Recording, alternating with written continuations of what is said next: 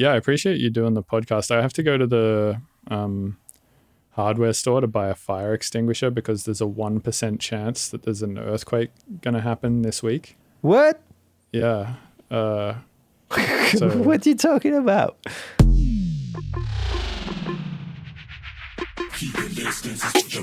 Welcome to the Mr. Bill podcast. I'm Bill's manager, Anand Harsh, editor in chief of the Untz.com. Denis Villeneuve's Dune trailer comes out next week, so to prepare, I'm fitting my still suit in the desert fashion, fitting my boots slip fashion like the Fremen, and processing urine and feces in the thigh pads. That's for uh, that's for maybe six of you. Another week, another blockbuster episode. Bill's guest this week is Benjamin Bayeul, aka Bamby of the Belgian duo Ganja White Night. Along with Erwan Charlie Dotson, Bamby conquered the American dubstep scene after years of consistent releases and a penchant for high energy live shows. They've collaborated with Zeds Dead, Liquid Stranger, and Closey and introduced the world to Boogie T, Subtronics, and more with their Subcarbon label. By the way, Bill's collab EP Dead Language with Esseks came out on Subcarbon a couple years back. Tragically, Bill was going to join the Ganja White Night boys for night three of Wobble Rocks back in April of this year. But the fucking Rona, man. Bummer City. Thanks to everyone who's joined the Patreon for this podcast. Subscribers to the Mr. Bill Patreon get episodes a full week before listeners to the free feed, and early access is available to listeners at all subscription levels.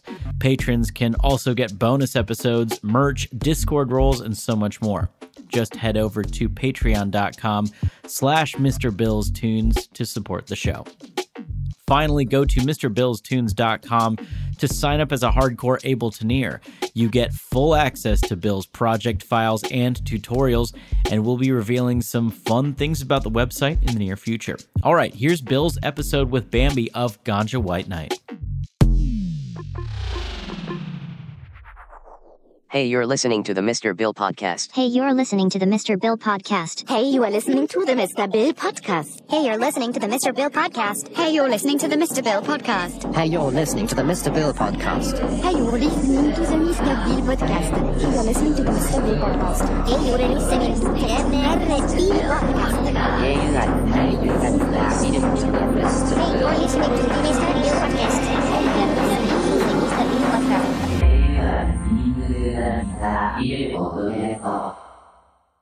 Sick. Well, yeah, man. Thanks for doing the podcast. I appreciate it. Thanks for having me. Have you done podcasts before, or is this first one? First one. Nice. So I'm enjoying it with a nice cold one.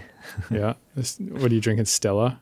Yeah, it's the yeah. random choice for a. It's a set choice for a Belgian actually people think it's like the, the super high value beer in the US, but for us, uh, for the Belgians, actually, it's just ah, it's okay.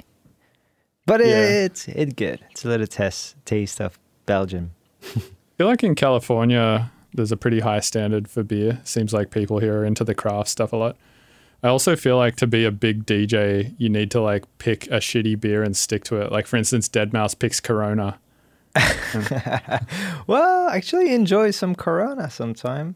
With uh, yeah, uh, honestly, when you're a DJ, I think you, you gotta be able to uh, drink a little bit of w- what's available.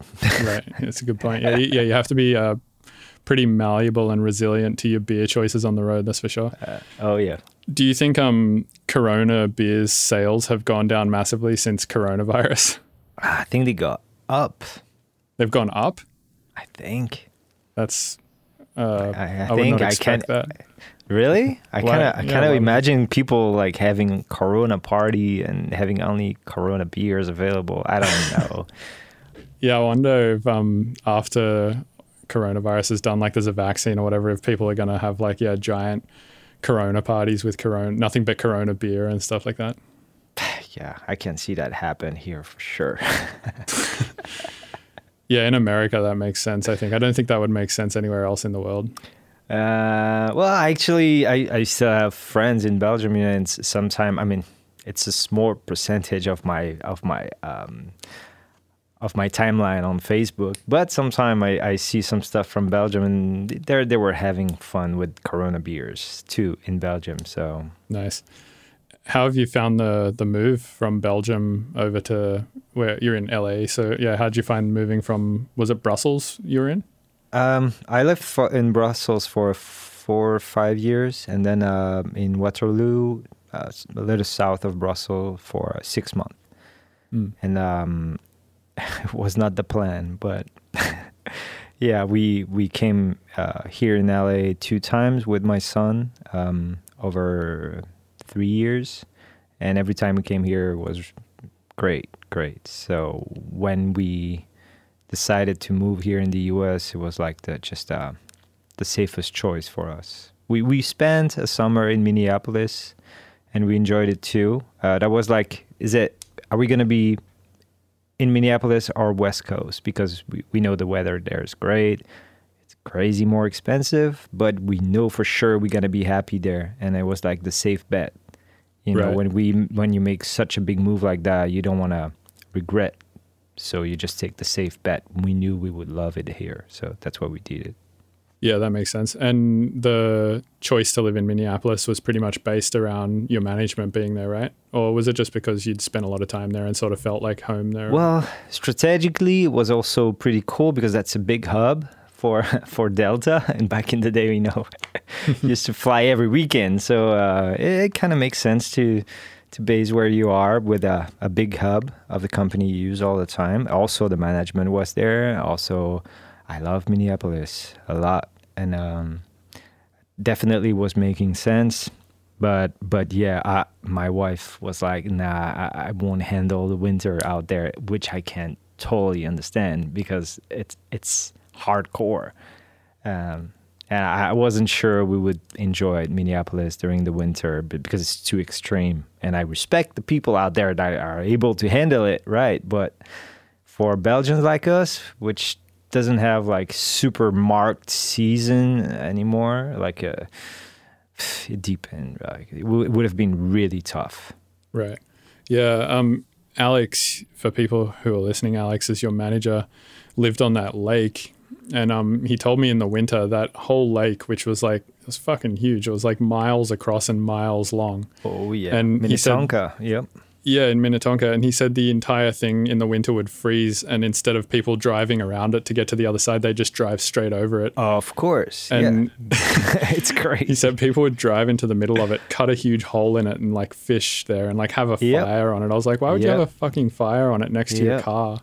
It's Yeah. just going to melt the ice and you're just going to fall in. And then he, he also mentioned uh, that people would drive over it slightly too close to like February and March because they would like get, they wouldn't, you know, think about it um, enough and then lose their car in the fucking Yep. ocean.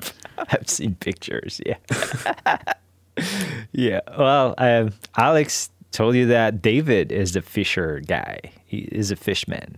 So Yeah, right. David wa was living with Alex. Uh, they're still living together, but now in LA. But they were living together in that lake house, and um, I've seen. Uh, I, I had f- video calls with David when he was actually. You imagine having like um, like um, RV that is just sitting on the ice, and you have a hole in your I- RV, which is the hole where you fish through. You know, it, it's crazy. You have like a little home sitting on the ice, and you play PlayStation the whole weekend, and there's a hole in the ice in the middle of their RV that just you go and you fish from there. It's it's insane. and it, So you just cut a hole in the bottom of the RV as well? There, there's um, it's it's made for it. It's not uh, like an RV. It's um, I don't know how they Like call a, that. Like a fishing van. Kind of yeah. But it's it's it looks like a small RV living room kind of thing. You know, you have a kitchenette in there. You can cook. You have a TV. You have internet. It's just ridiculous. Yeah, you know, you got to be creative during the winter out there. It's so so extreme that you got to have some fun in some way. That that looks really fun to me. Right. Yeah, I feel like people on the West Coast get it pretty good. Like, for instance, um, San Francisco, uh, if you just wear a hoodie and pants, you're pretty much good every day of the year. Yeah, Whereas in LA, it's almost like if you wear shorts Same- and a t shirt, Yeah. you're almost good every day of the year. Man, I moved with a lot of stuff from Belgium to here. You know, uh, like uh, winter jackets, uh, scarf, uh, beanies. La- la- you know, winter in Belgium is not that cold, but it, it freezes sometimes. We have a little bit of snow. It's not extreme, but and when I started putting the stuff, like we received the so we, we moved here and uh, we had a container that was shipped from from Belgium to here that arrived a month after. And uh, when we received all our stuff, like the ma- majority of, of our stuff, that was the big volume. Uh, we're like, what we gonna do with that? Like that all we, we had a bunch of winter jackets, like a bunch of warm clothes, and and now when I open my closet, I'm like, shit, that takes so much space for no reason at all. But I, I don't like to put thing on the trash. I'm just gonna give that at, some point and realize that the only time I will need it, it's when I go see my friends in Minneapolis or I having shows in cold places like that. We'll just pack one of these in the suitcase. Yeah, you'll play something like Snowta eventually, and you'll be glad you have a jacket. Yeah. Speaking definitely. of taking up space in your uh, closet for no reason, when I was at your house, I noticed you have more T-shirts than anyone I've ever seen. It's like somewhere in the realm of like a thousand T-shirts. um, it's not. I would say like 250 more. 250 is still insane. Yeah, maybe not a uh, thousand, but but it's a lot of t-shirt. I, I gotta admit. Yeah, Dude, Well, I own like 11 T-shirts. and they're all the exact same. They're just all black. all black. Well, you see what I'm wearing today, right? Right. It's a black T-shirt. uh, H and M black t-shirt, 15 bucks. yeah, it's the move. It's good because Yep. it's like uh, you don't have to think too. It, it just like you know you don't have to spend that extra few minutes in the morning or whenever you change your t-shirt figuring out what t-shirt to wear.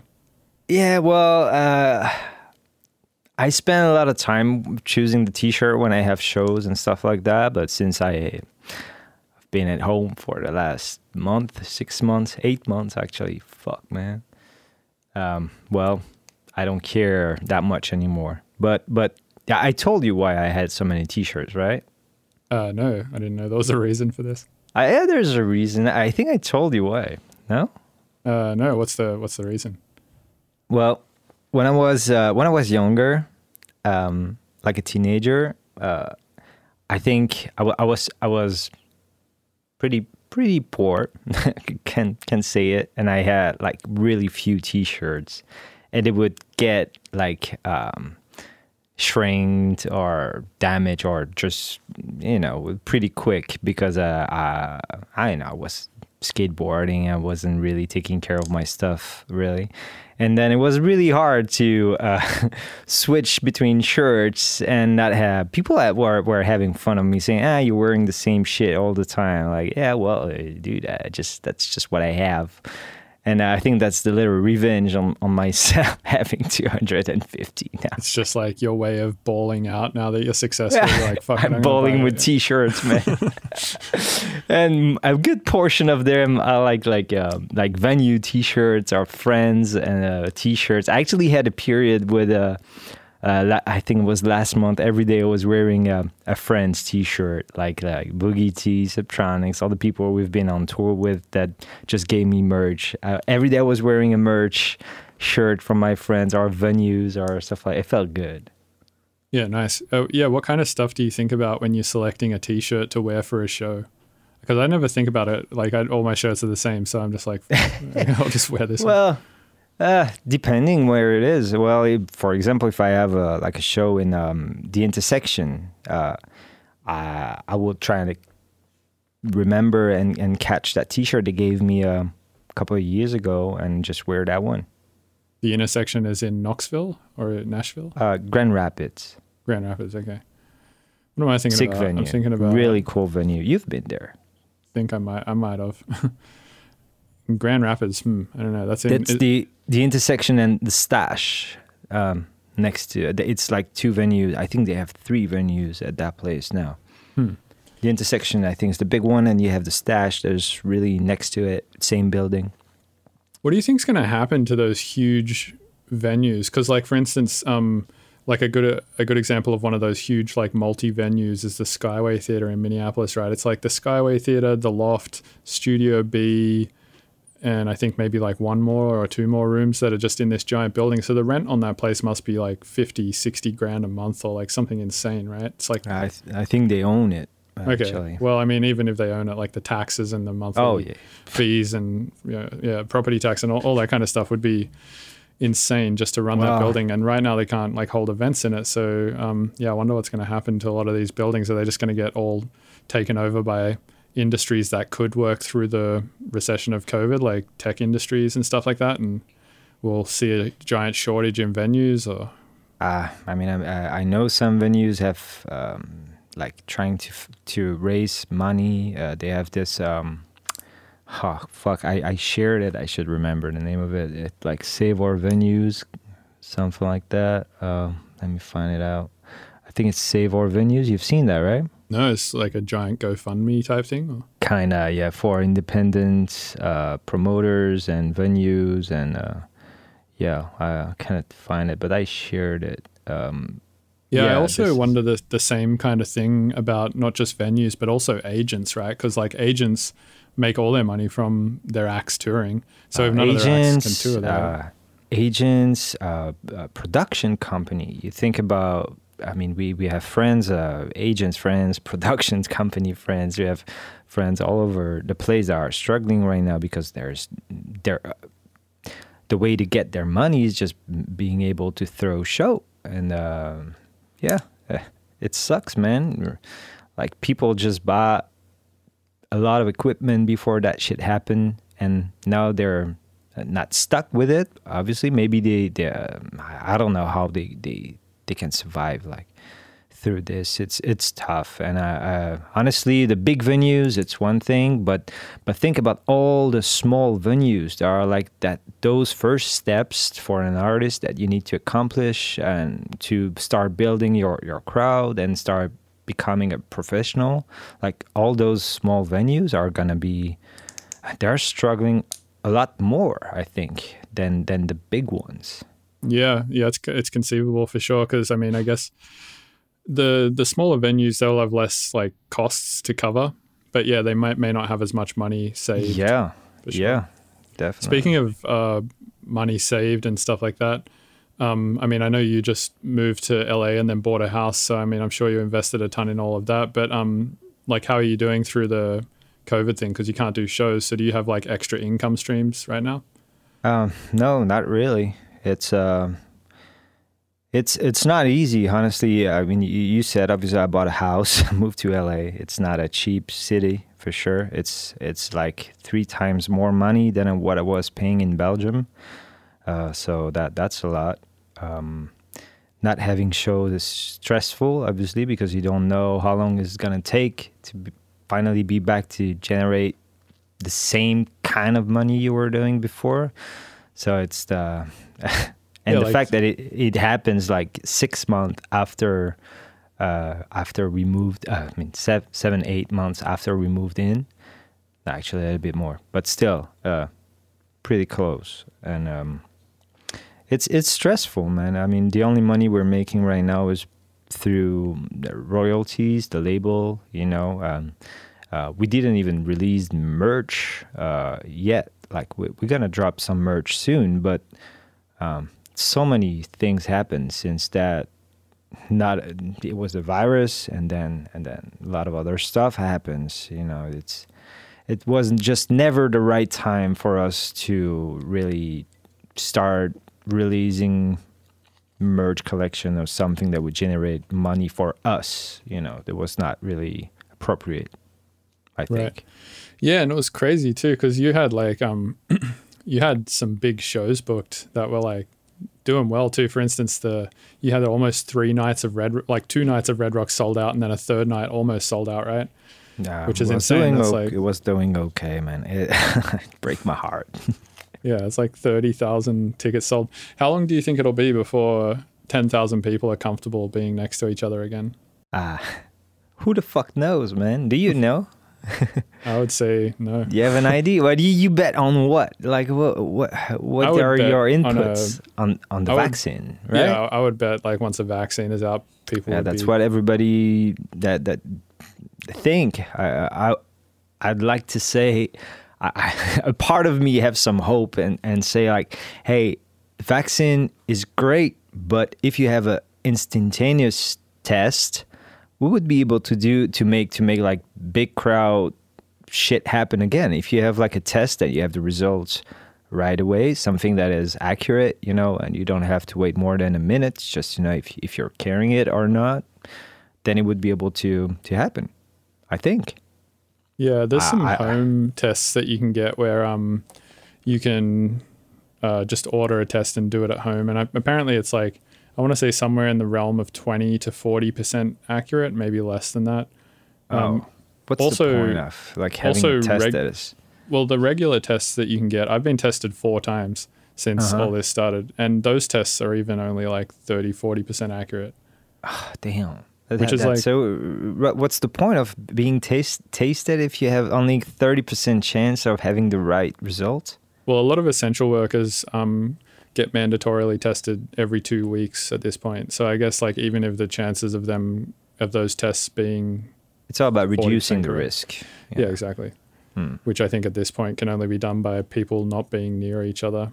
Yeah, yeah. Common sense, Yeah, which is uh, which is not so common. yeah, exactly. Uh, have you done any online sets, or have you thought about doing any online sets? Yeah, um, that that's fun because you, you came at at my place here right before this happened, right? Yeah, I was glad Just, that that happened a, because a yeah, week before, right? I think I think it was about a week before everything got locked down. I was at your house. Yeah.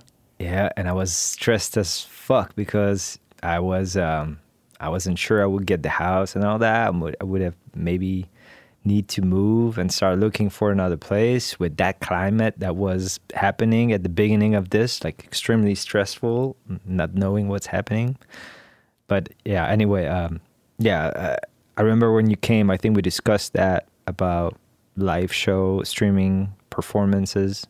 I tell you, I would, I, I just don't know if I would feel really in the mood for that kind of stuff. Like I I posted a little bit on the Buds group about it, saying that I need that connection, that feeling of the crowd when I'm on the stage. It, it's it's the people reaction, the obviously the music and the and and the powerful sound system give you the the, the energy uh, for your body to move and to pass their limits sometime and the stage and the production and all that atmosphere makes it magic obviously and make, makes you surpass yourself but the crowd reaction is really literally what makes me enjoy performing live. It's uh um i mean after that it's i have a lot more fun just being in my studio and writing music. I take m- much more pleasure there. If i'm just playing for for nobody that i can see or hear it's uh it's difficult.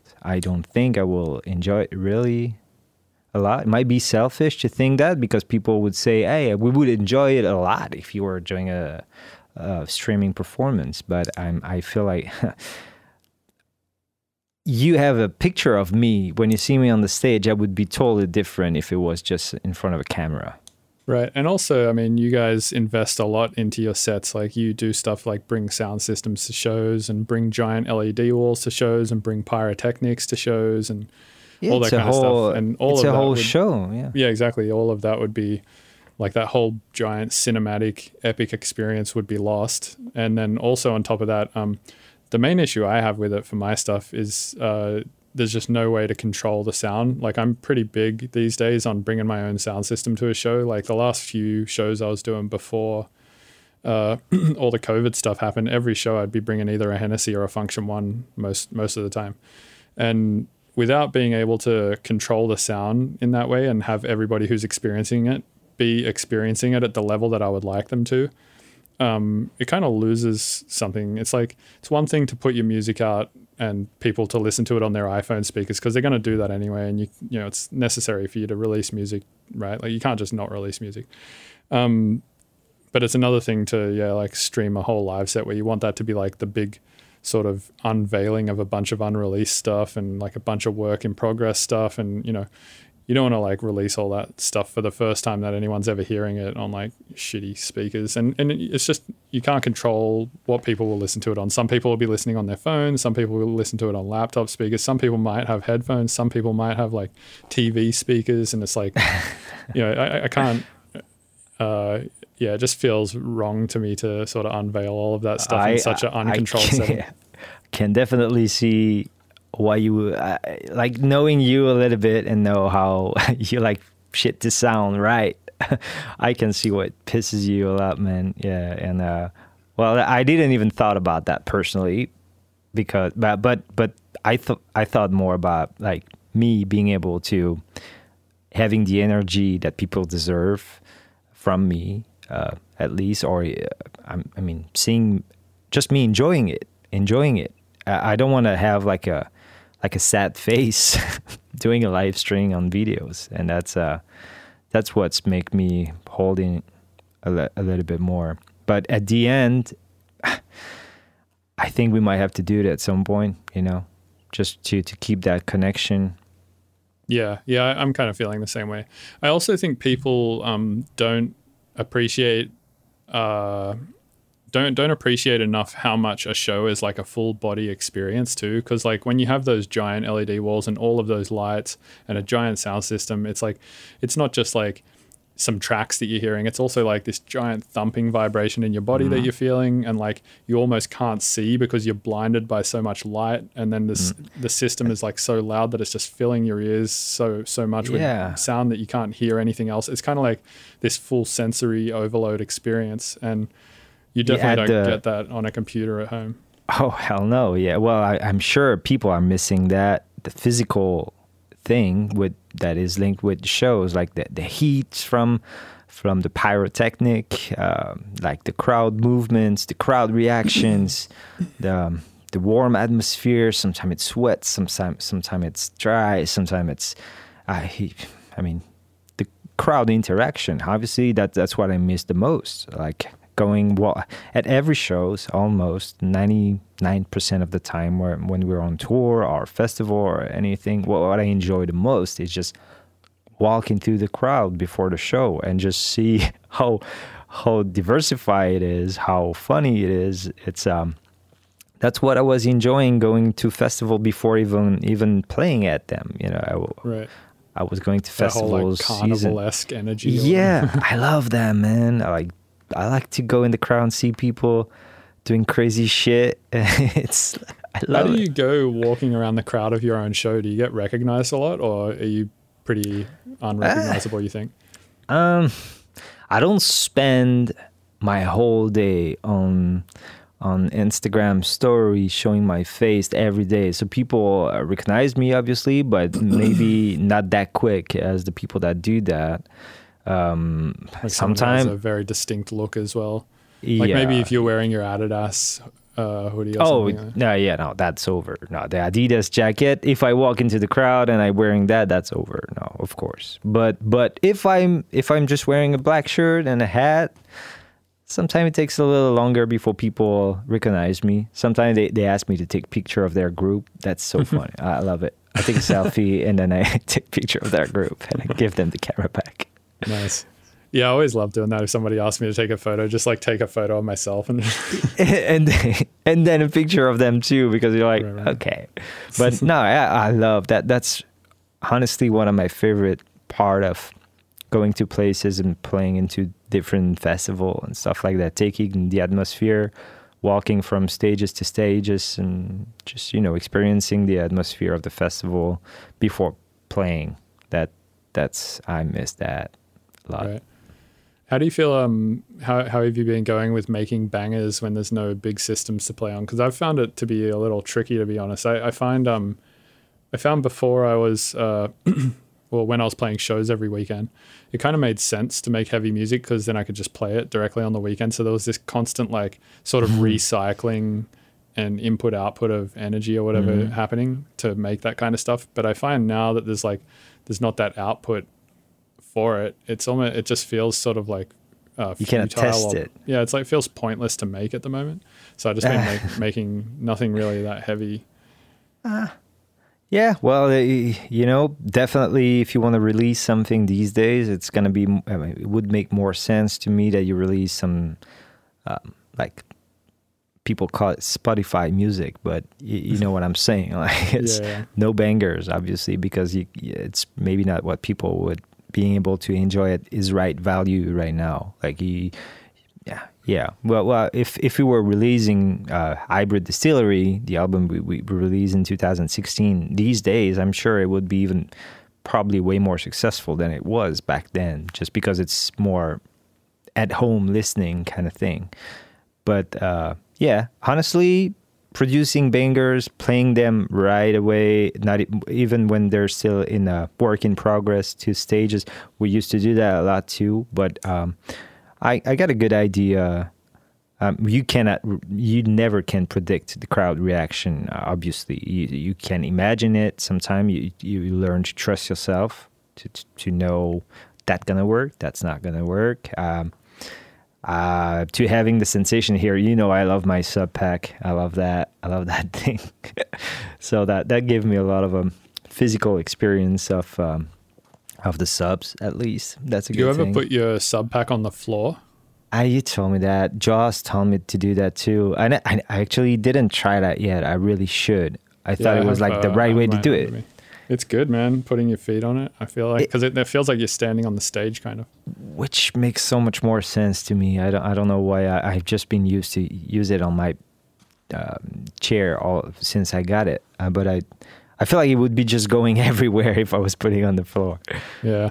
Well, the other good thing about putting it on the floor is like it's easier to deal with the cable management, like because you can just sort of come up the side of your table with the cable. Whereas if it's on your chair, I feel like coming across the table and shit with the cable is sort of annoying. Yeah, that bothered me. Actually, it's starting to be uh, destroyed at this point, but right, because it's like you can still only- working. Yeah, you can only get in and out of your chair like one way, and you can't like spin around and shit. Yeah, exactly. I think they have a Bluetooth option, but um, yeah, Well, th- there's a Bluetooth option here, but uh, I don't know if yeah, there might be. You can do that with your phone, no problem. But here with the sound card and all that, I'm not sure I would be able to plug it in Bluetooth. how do you cope with uh, not losing momentum at this point of your career? Because I remember like 2016, we were playing some shows together.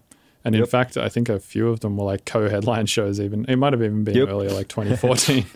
um, and now Uh, there's yep. obviously like such a giant disparity between how big Ganja is and how big the Mr. Bill project is. um, but even I feel this at this point in my career, like trying not to lose momentum with it and trying to like keep up with like whatever success is coming my way and trying to like roll with it and work it in my favor and stuff. But obviously, like there's such huger rewards and such huger losses for someone in a project the size of yours to like lose or gain momentum there, right? So like um yeah, how do you cope with that feeling, I guess, of like trying to keep up the momentum with the project now that it's at this size? You're talking about with the current situation with COVID, or just in general? Just in general, but I guess also like yeah, with the current Because it's really different, you know. right.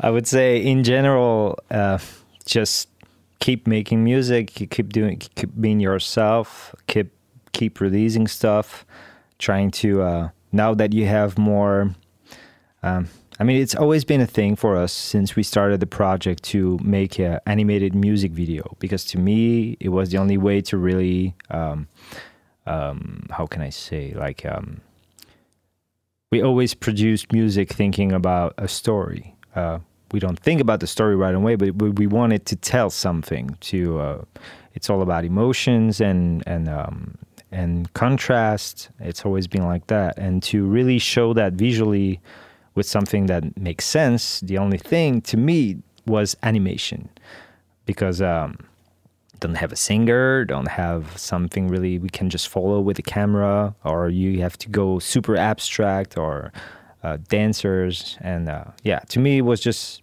a whole original um, universe, which was, uh, of course, the first music video, Wobble Master. And um, and since we became to be a little bit more popular, making a little bit more money, obviously, uh, we were like, great, we can we can go take that route a little bit more, make other music video, like pr- produce, uh, giving people more of that universe, imaginary universe we created around the project.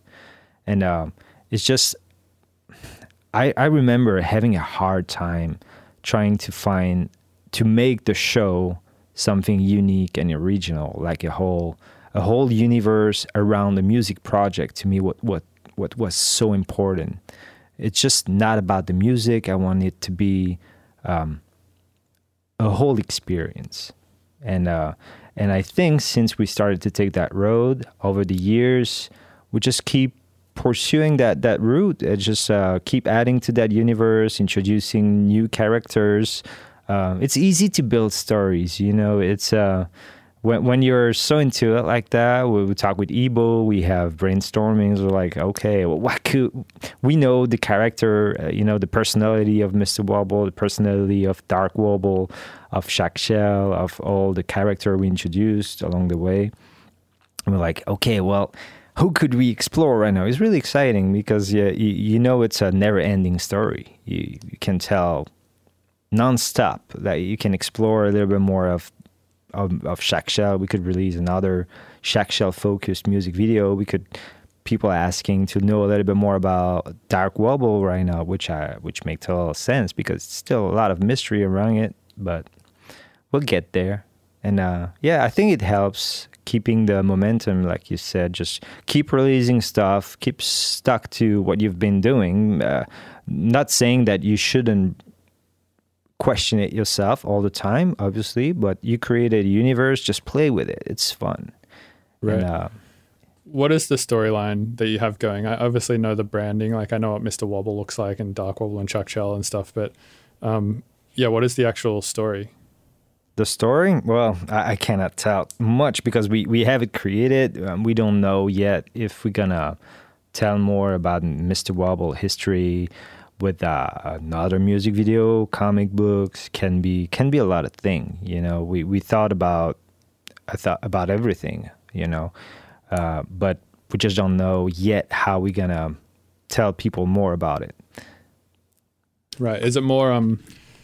Is the story like a sort of set narrative kind of thing where it's like a person who does a thing and there's like a protagonist and an antagonist and all that kind of stuff and there's like a conflict resolution type thing? Or is it more or less just sort of like here's the personality of one kind of guy is like more sort of playful and sort of chubby and fat and charming and then there's this other thing that's like more scary and uh you know yeah, there's there's uh there it's a little bit of both i would say.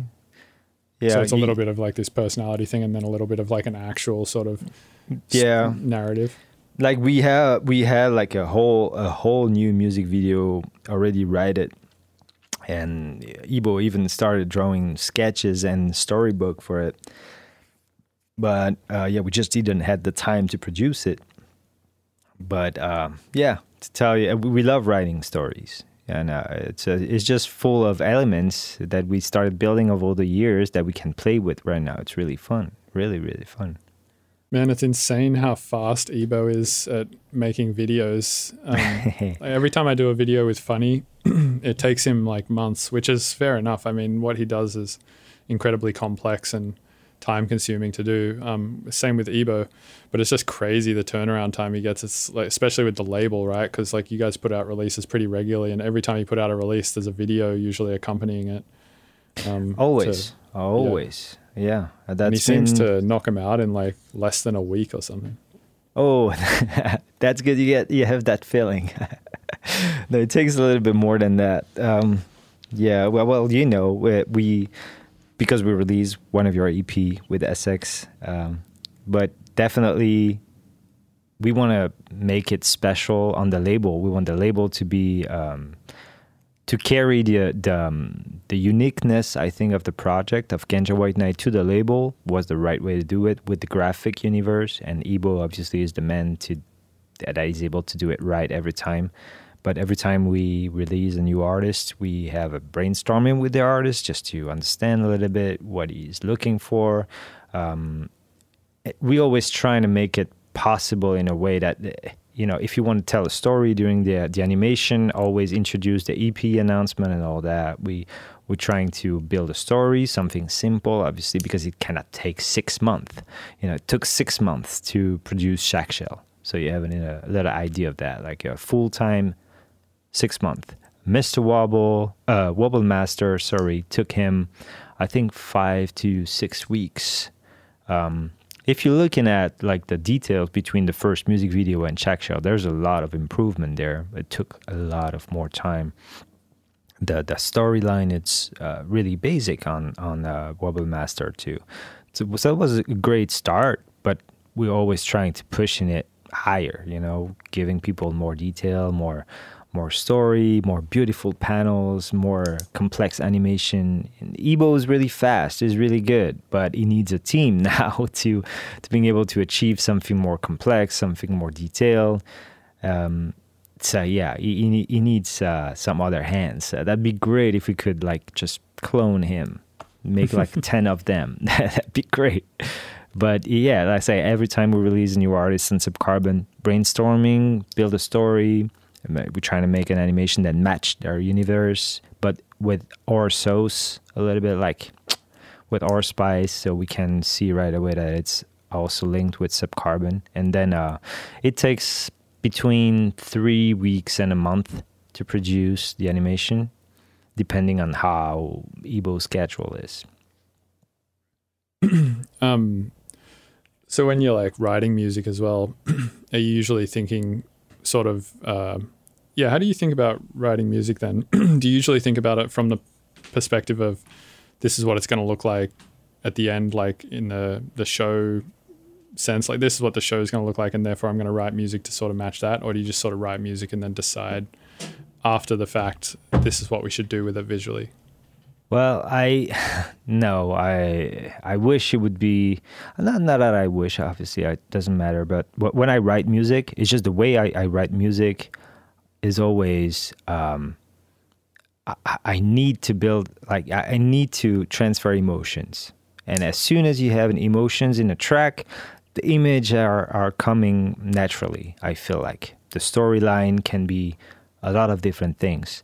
Um, for example, like Dark Heart Surgery, uh, which is a pretty different track. It's not dubstep, so it's it's pretty unique track on the last album. Have this um, animated music video. Uh, we don't really call it a music video because it's it's based on loops. You know, it's less complex and detailed than Shack Shell. It's uh, still have Mr. Wobble in there, but but I don't know if you saw it, but anyway, it's um when I started producing that track, I had no idea of, of how to to show to to make a visual uh, to tell Ebo, hey, dude, I, I need that to go with that track because it's really make me that that's a story I had in my head when I was producing the track. Definitely not. That didn't work like that. But every time I produce a track, the main goal for me to is to transfer emotions, like uh, um, like and the story just go naturally after you you feeling something you know it's always like can be sad it can be like epicness eh, something epic and or um, something um, heroic or dramatic uh, or anger or um, something violent but you start with these emotions and then because we have the whole universe already in place. Kind of we're like, okay, what what could it be? Should it be Shack Shell? Um, do you feel like this character is more connected to that track than this character? Oh, that definitely sounds like Dark Wobble is doing something because it's a really dark and aggressive track. So we're gonna link that to that character.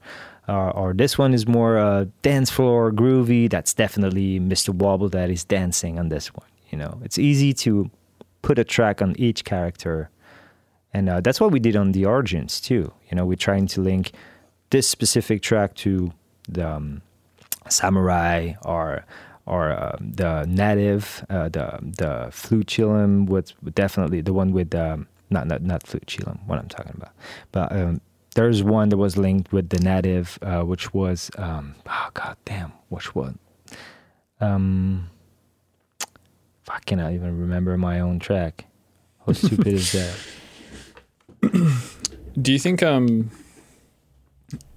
do you think like part of the reason why you guys got so big is a because you gave people a lot to identify with through this like giant narrative and like as you call it a universe but b because like you write music that has a lot of emotion into it which is sort of maybe contrasting against like a lot of the other dubstep that is existent at the moment which is sort of just like very testosterone induced heavy like banging kind of stuff. Yeah, well, I, I always thought that um, there's engineers in the in the production field that are so much more talented than than us in making creating like unique, super impressive sounds. And our strength on our side with the project was to create uh, melodies and emotion and stories.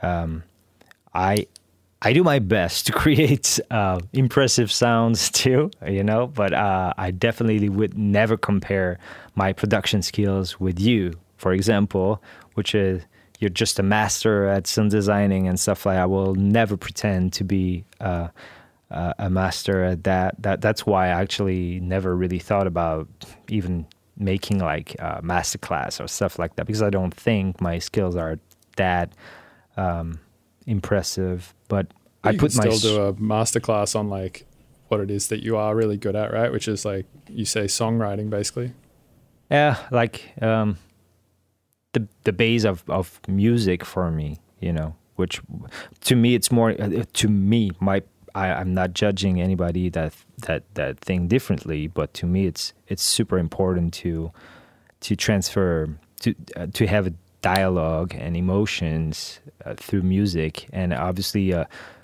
I write simple melodies, uh, you know, that are sometimes people might even think they're catchy or easy or too uh, not as original as other artists, uh, which I, I get it, obviously, but it, it's my thing, you know. Uh, I'm trying to to improve myself every time I, I produce a track, and I'm trying to be original as much as I can. And uh, but most important to me, it's um, yeah, emotions. If I feel something when I produce a track, then that's that that's okay to me. I'm gonna work on it. Yeah. Nice. Yeah, I get like um kind of paranoid when I'm making music for EDM dubstep crowds, uh, especially in DJ sets, but also while I'm writing. While I'm writing, I don't get quite as paranoid about this, but I always feel like, all right, I can't have like too long of an intro or too long of a build up or. you know, I can't fuck around like too much. They ha- like it has to get to the point pretty quickly, which is the point being the drop, basically.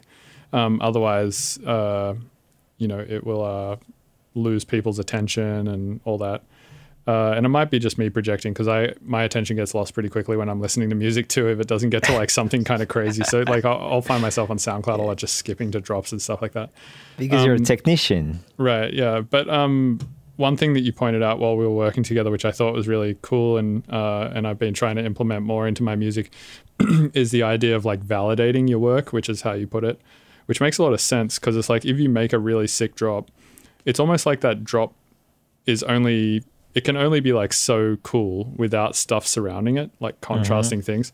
And it's almost like making the bigger intro and whatnot, um, or out, yeah, the bigger build up or whatever, kind of validates the drop more and makes mm-hmm. that drop ten times more impressive than it would have Highly, been without it. hell yeah. The, the the whole context around it, it's so important. Right. The, but especially when you have such a cool drop. Even like, let's say, I don't know if you start your production by making drop, you probably have ton of different ti ways to to start production. But if you have such a cool drop idea, I would feel like I I usually start with the intro. You know, I build the universe, the harmony, and all that, and then I I find a drop that that contrasts to the intro or just uh, follow it, and um, in a more epic way. You know, like drop should be. Uh, anyway, and um, if I was starting with a drop and I had a drop that I felt like is super cool, it would actually give me so much inspiration and, and energy to create an intro that validate that drop. Like I, I remember I told you that, like that's why you say validate, but a drop isn't is just uh, yeah. I'm sorry, my English sometimes is not as good as I wish it would be, but damn. Um, like you said, if you have a cool drop, just make the intro that would make it even cooler and and wait for it. There's no there's no rush at all. That this if if our first album, if you check it out, all the intro we did is one minute forty nine because it was one forty BPM and the structure was like that. One minute forty nine. It's a damn long intro. Right. Super long. And when you play it live, you'd was- play the entire one minute forty nine. It depends. Sometimes you know, uh, it, it. Try it. Try it. Try it. You should So, try. it.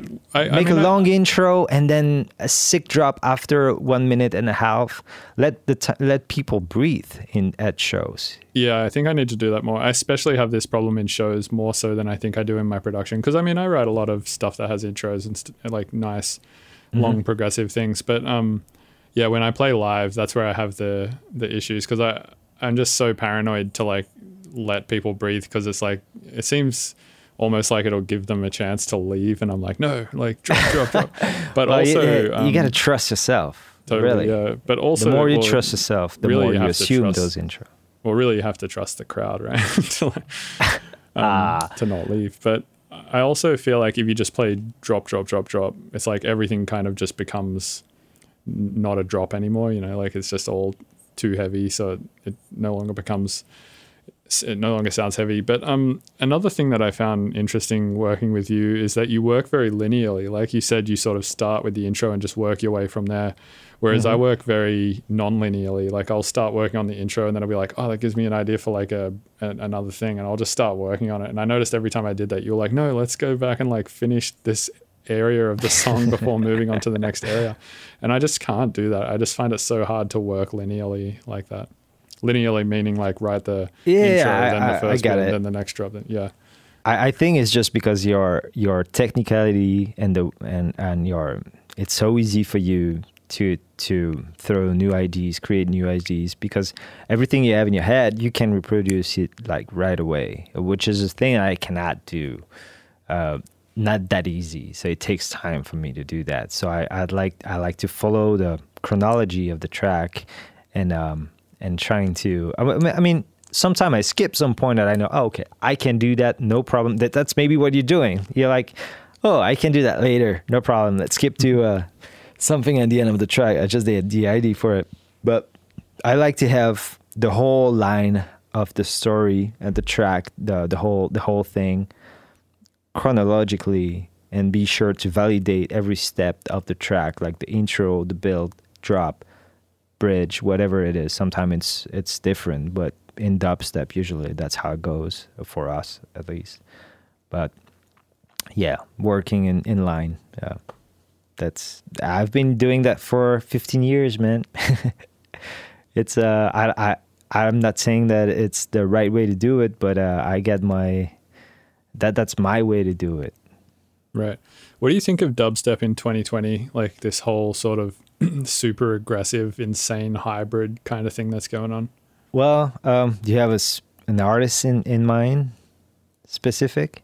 Well, I mean, like I just, uh, I mean, like the whole dubstep scene right now seems, well, not the whole dub, but like a lot of it seems like it's sort of this like insanely aggressive, like spectral sounding, like really tight, aggressive stuff, like say Subtronics or Oolacile or uh, you know a lot of this like Virtual Riot and stuff like that. Um, or uh, eliminate, or you know, a lot of the disciple guys, or it just seems like this just crazy smeared spectral like sound design stuff, and I love it. I think it's really impressive. Um, and I guess it sort of came off, off the back of extremely uh, impressive. yeah, it came off the back of I guess like dubstep and rhythm and trap, I suppose, and it's sort of like just this big hybrid mash of all of those things now. Um, whereas your stuff, it, it's kind of the other side of of that world completely. It's sort of more like in line with the 2008 like Rusko, Caspa, Skream style stuff. Yeah, yeah. Well, that, that that that's how I fell in love with the with dubstep, you know. And uh, uh, I I respect these guys. The disciple guys are engineers. Really, they are pushing boundaries of of sound, and it's it's great. I love that. It's it's it's a it's new experience every time I just blast their sound in the studio and just like how the fuck they do that. It's it's extremely impressive. Um, I love it, but it's just not what I'm what I'm um, I don't feel confident about producing something like that, and I don't think I'm capable of it. And it's just not my my way to to um, to create. It's not my. I, I don't feel it's just not me. But but these guys are are really pushing the limits. I love these guys. I really the the sound they're producing is just wow. Like they they have the, the eliminate here. It's funny to say that that the last one they did was Shaquille O'Neal. the second drop of this, oh my god! I play and repeat like this. This is so groovy. This that sound is super original, super heavy, and uh, and it grooves a lot. That's something I can follow with these guys. Are their their bass is grooves. They have great groove. Uh, they might not focus as much as we do on harmony and and uh, melody, of course, but there's a lot of value in their music for sure. Yeah, I feel like a lot of the melody stuff in your music is sort of more reminiscent of like film scores and stuff like that, especially like Hans Zimmer, which you've told me you're influenced by a lot. Mm, um, yeah. I feel like the melodies in stuff like Eliminate and Subtronics and Oolacile and Virtual Riot and stuff, it's more reminiscent of like the trance and rave culture, which is just Yeah. like these these big like trance gating synths and like these giant super saw leads and stuff like that. Definitely, but you know it's all connected. Uh, uh, like you said, a big influence uh, of me for many years, Hans Zimmer and and, and movie scores, and and uh, because again, it's it's linked to a story, and uh, and and trance and uh, and uh, underground music, like like like. Um, like you said, th- those melodies are more influenced by trance music and maybe techno, or, um, but yeah, I don't feel as much connected, but yeah, um, Do you think you would ever want to uh, score a movie? I, I we actually did. Wait, really? Which movie? um, it's a independent um, independent movie that was made in in Belgium, uh, maybe in France actually, by uh, Indian um, writer. Um, it was a long time ago. It was a really really small movie, but it was a fun experience, and I uh, I wish one day I'll do something legit, but I'm too young for this. I that's great. I said young because I feel kind of old, but say to score a movie you gotta be 40, 50. Yeah, well, if you keep touring at the rate you are, you'll be 40 or 50 in no time. I feel like uh, if you do what were you doing before COVID? Like 80 shows a year, Uh, I think a little more. like 100 shows a year. Yeah, if you do that, uh, you'll be 50 by the time you're 36. In three years? Oh shit! I feel like I've saved some some years this past six months. Yeah, exactly. Have you ever heard of dopamine detoxing? nope. This is something I was learning about last night. So basically, um, just as like somebody who drinks a lot of alcohol would build up a lot of tolerance to alcohol, somebody who aggressively gets dopamine out of things will also build up a tolerance to dopamine. And so, for instance, social media, right? There's something that will give you a lot of dopamine, or uh, eating like really like sugary foods or something like cheesecake or some shit will like you know give you a lot of dopamine. Eating eating chocolate or drinking wine or whatever. So it's like these are things that give you a lot of dopamine. And if you build up a tolerance to dopamine, then everything starts to seem boring because dopamine is what makes life seem not boring. Um, so I was reading him, or sorry, watching a YouTube video about uh, this thing called dopamine detoxing, where one day a week you abstain from anything that gives you dopamine. So no internet, no phone, no whatever. Um, and the point of it is to give your dopamine receptors a detox, and then regular tasks will seem not as boring anymore. Yeah, well, that it kind of makes sense in some ways. I, I feel like uh, being um, that, that's crazy that people kind of find data of that and trying to explain everything. Like, I don't know. To me, like having like a a normal day is, is if you're if you're motivated with everything, you shouldn't have that problem really. If you don't exaggerate anything like alcohol or drugs or anything that like social media like you said you got to be able to variate everything and sometimes i'm stuck to my computer the whole day the next day i feel like yeah i need to spend more time out so i just go out and i'm gardening and maybe i'm just refreshing refreshing my brain with the all that crap on the internet and then the, i'm ready for i'm ready for it the next day you know? Just you just need to listen to your your your brain and your and your body a little bit more because sometimes we're just trying to tell you the right thing to do for yourself to feel good.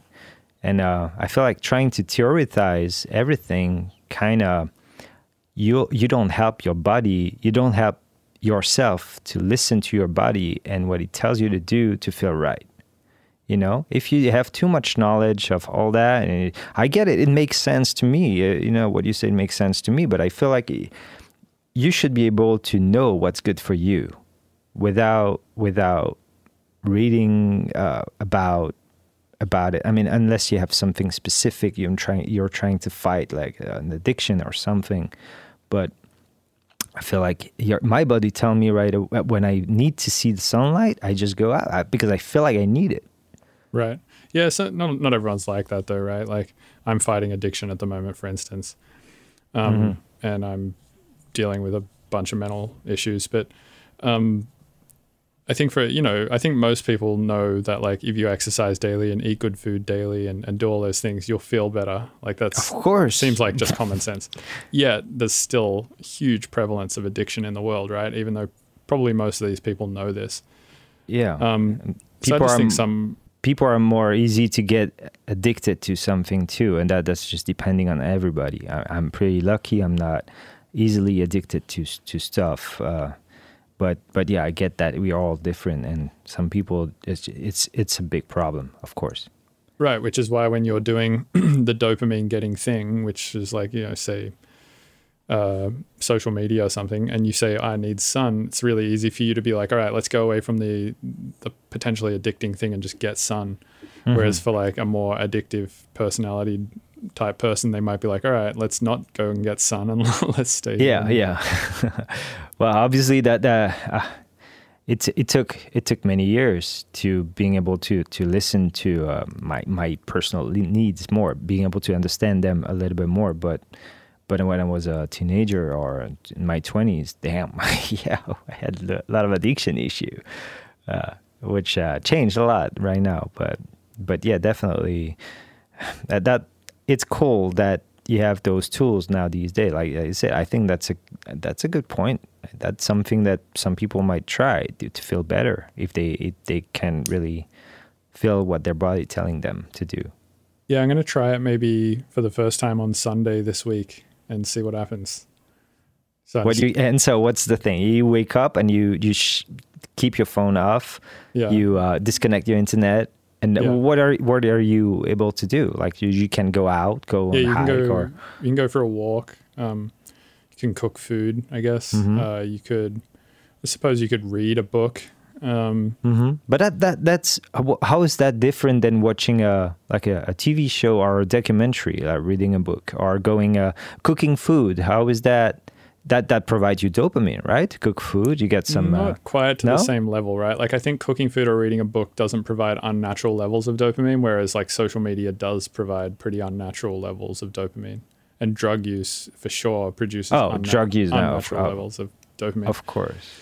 That's why you it's think uh, so social much- media provides a, a, natural amount of dopamine. For sure, and the reason why is because um, so humans we when we get the thing that we want uh, and we know we're going to get it 100%. Like let's say I know that there's uh, cookies in my cupboard and I know that I'm going to get them and I want to go and eat one, I'll get hit with dopamine on the way to go get one. And then once I get one and eat it, I'll get hit with dopamine again, right? Mm-hmm. Um, so that's one way to get it. But when you get the biggest reward of dopamine, it's actually when it's random, when you don't know when you're going to get it and then you randomly get hit with it, which is why social media is such an insane thing because you don't know mm. when you're mm. going to get a notification, right? But you know, so they're kind of random. And then when you get one, the hit of dopamine that you get from it is actually larger than if you knew you were going to have a notification every time. Mm. And it, and the algorithm is based on that, right? Well, yeah, I mean, kind of like that's um, Yeah, I think it is actually, and I, I think I read something about that uh, a few years ago, actually, about Facebook, the way they were showing you the notification. Just like you said, it was like kind of random. They had that random um, thing in the formula, in the algorithm, to make it like more Was- addictive. Yeah, it's inherently random anyway, because like not always is somebody going to message you or like your post or anything like that. But No, yeah. so you're going to randomly get notifications regardless. But yeah, that sort of randomization of when you will get a notification um, makes it more addictive, I guess. It makes sense. Yeah.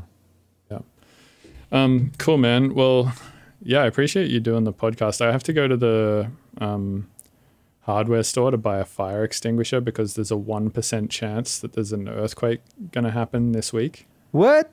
Yeah. Uh, so, what are you talking about? yeah, apparently there's a 1% chance of an earthquake this week. So I need to go buy a fire extinguisher to prepare for that. Because, so what, from what I understand, um, my girlfriend was telling me about this last night. A lot of the things that destroy areas from earthquakes is not actually from the earthquake itself, it's from subsequent fires from the earthquakes. So, Oh, what yeah. happens is you get this crazy earthquake, it breaks all the gas mains, and Yep. gas is going everywhere, everything starts setting on fire. So, that's why I need to go buy a fire extinguisher. Well, you should have like that that valve. Uh, I mean, Yeah, there's a valve shut off. cut. Um, yeah, right. and I have a I just ordered a tool from Amazon to be able to turn it off. Wow, it, it's scary. Well, we, we had a earthquake here. I don't know if you felt that. Like it was really close from here where I am. Uh, like two weeks and a half ago, it was a 4.2, 4.5. Yeah. I remember Uh, last time I was at your house, um, you were like had specialists coming over to check the land and all that stuff because you were you wanted to buy the house, but you wanted to be sure that it was like not a not in a crazy earthquake zone before buying it, right? hmm Yeah, well, in the hills here in LA, if you don't if you don't do like a seismicology um, uh, expert, just to check how how your house is com- has been like um, did had did it had any damage during the previous earthquake, like the Northridge earthquake, which was a big one in the 90s? Uh, what happened back then?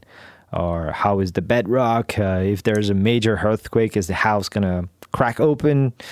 And uh, yeah, that was that was something that my real estate agent. Uh, you really should take care of that. Uh, everybody that's buying houses in the hills should do that. Just common sense. Yeah, makes sense. Yeah, it's just was- one one of the that was things. scary. It's one of the prices you pay of living in California, but you know you get the benefit of the weather, but you also have the detriment of the the earthquakes. That is that is scary. That is really scary. Something we're not used to at all. Oh man, and I, I felt I felt it really well. It was a during in middle of the night woke me up, and I felt that wave of energy coming coming in. It was super fast, but like like five six second. It felt like so much longer than that. You really can feel the whole house shaking and moving. It was just a four point two uh damn man if if we got a like a seven or a seven and seven point five or something like that oh god well, it'd be hopefully that horrible. doesn't happen. you said one percent chance i'm not gonna sleep tonight man yeah, apparently it's a one percent chance this week, which yeah, is it's Where? lo- Uh, it's the the San Mateo fault line, I think. Uh, I don't know if it'll affect LA. Maybe it will.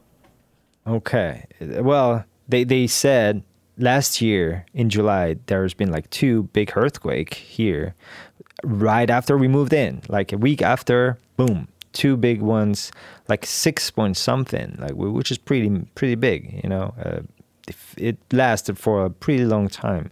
One- separated by the other by two or three days. And they said there's been studies now that say these two one actually uh, made the risk of having the big one so much more rise the probability of the big one uh, by a lot. Like so it's really really scary really scary Well, yeah, hopefully we don't get one. But yeah, anyway, man, um, yeah, I really appreciate you taking the time to come and chat. And uh, pleasure man. yeah, I can't thank wait you for to having me come down and hang out with you again after all this COVID shit is over. i have a i have a proper room for you right now Yeah, nice. I can see you got one of those bricks uh, vocal booths back there too. Yeah, Studio Bricks. That that's great, man. There's Yes. no not a screw in there. easy to build. uh, Just that um, the door is impossible to maneuver. it's so heavy. Damn. Sick. Well, fuck yeah, man. All right. Have a good one. Yeah, you too, man. Take care. Hey, thanks for listening to the Mr. Bill podcast. These episodes are edited and uploaded twice a week by Robert Fumo of 303podpro.com. You can also support the show, get early access to episodes, and hear bonus content by going to patreon.com forward slash Mr. Bill's Tunes and becoming a patron. Uh, please rate and review on iTunes unless you're going to be a little shit about it. And all the links to my various platforms are at MrBillsTunes.com. Thank you.